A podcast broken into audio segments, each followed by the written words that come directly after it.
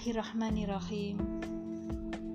Teman-teman semua, apa yang pertama kali teman-teman ingat kalau disebutkan nama sahabiah Sumayyah?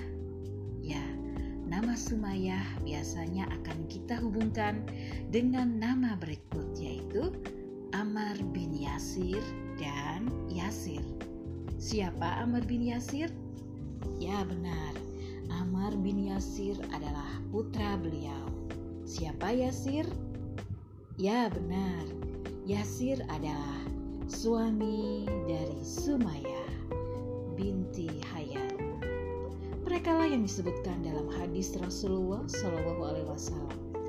Bersabarlah keluarga Yasir, karena sesungguhnya tempat yang dijanjikan bagi kalian adalah surga. Masya Allah, surga tempat bagi mereka sekeluarga ya. Lalu siapakah Sumaya? Yuk sejenak kita mengenali lebih dekat sahabiah mulia ini.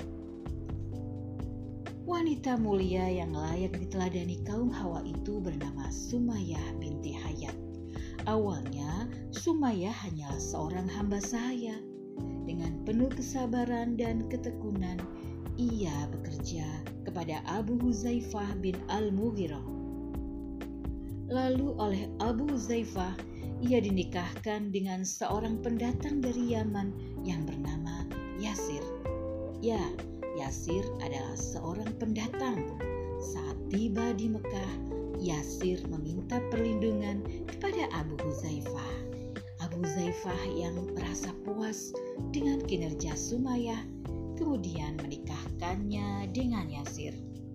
Dari pernikahan mereka lahirlah seorang putra bernama Amar. Masya Allah. Kebahagiaan Sumayyah kian bertambah ketika Abu Huzaifah memerdekakan Amar dari perbudakan. Karena secara hukum anak budak juga adalah budak.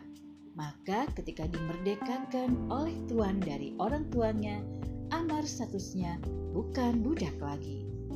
Setelah tuannya meninggal, keluarga Sumayyah hidup di bawah perlindungan Bani Makhzum sampai Amar menginjak dewasa dan Sumayyah dan Yasir memasuki usia tua. Hingga akhirnya sebuah kabar gembira bagi seluruh umat manusia tiba. Seorang yang bernama Muhammad Sallallahu Alaihi Wasallam datang membawa cahaya iman dan agama yang diridhoi Allah Subhanahu Wa Taala yakni Islam. Muhammad adalah seorang rasul yang membawa kabar gembira dan penyempurna akhlak manusia. Kabar datangnya nabi baru mengguncang seantero Mekah. Ada orang yang tertarik namun lebih banyak lagi yang menolak. Amar bin Yasir dengan rasa penasaran kemudian mendatangi Rasulullah di rumah Arkom bin Arkom dan mendengarkan langsung wahyu yang diturunkan Allah Subhanahu wa taala. Amar tahu betul sifat dan akhlak seorang Muhammad yang sangat terpuji. Ia langsung yakin dengan kebenaran firman Allah Subhanahu wa taala yang disampaikan melalui Rasulullah Shallallahu alaihi wasallam. Tanpa rasa ragu, Amar mengucapkan ikrar sadatnya dan menjadi seorang muslim. Dengan penuh kegembiraan, Amar menyampaikan kabar datangnya seorang nabi itu kepada ibu dan ayahnya. Jadi Amar duluan yang masuk Islam ya, baru dia mengajak dan menyampaikannya kepada ayahnya Yasir dan ibunya Sumayyah. Hmm. Cahaya iman ternyata menyinari hati Sumayyah dan Yasir. Keduanya kemudian mengikuti jejak sang anak bersyahadat dan menjadi muslimah dan muslim. Masya Allah. Pada awalnya, Sumayyah dan keluarganya menyembunyikan keimanan mereka terhadap Islam.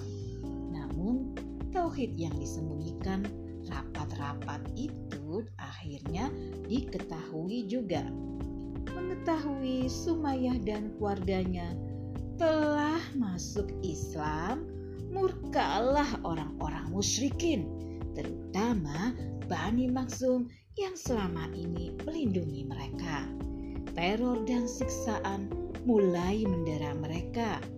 Kaum musyrikin memaksa Umayyah bersama suami dan anaknya untuk melepas keyakinan.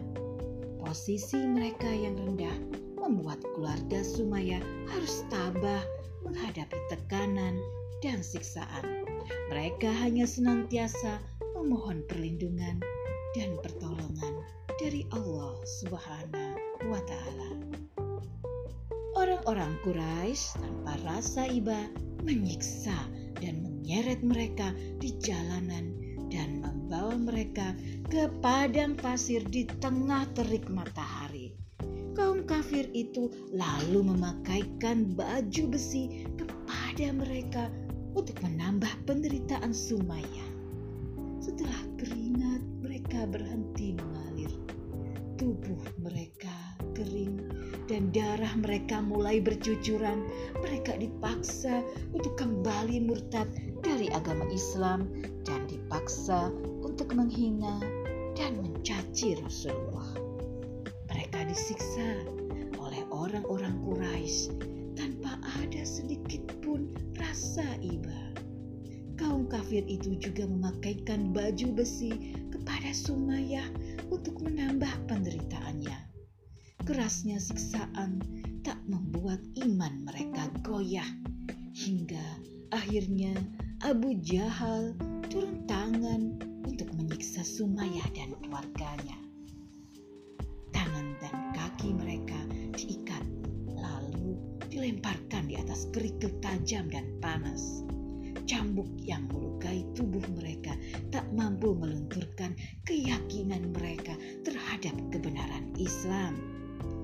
tengah siksaan yang kejam, Sumayyah dengan penuh keberanian justru menantang Abu Jahal, seorang pemimpin Quraisy yang ditakuti.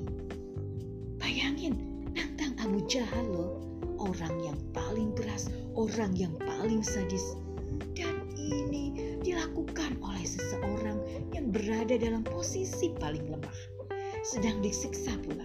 Luar biasa kan keberaniannya sahabiah ini? Apa dampaknya? Seketika meledaklah amarah Abu Jahal. Abu Jahal murka mendengar seorang perempuan menantangnya.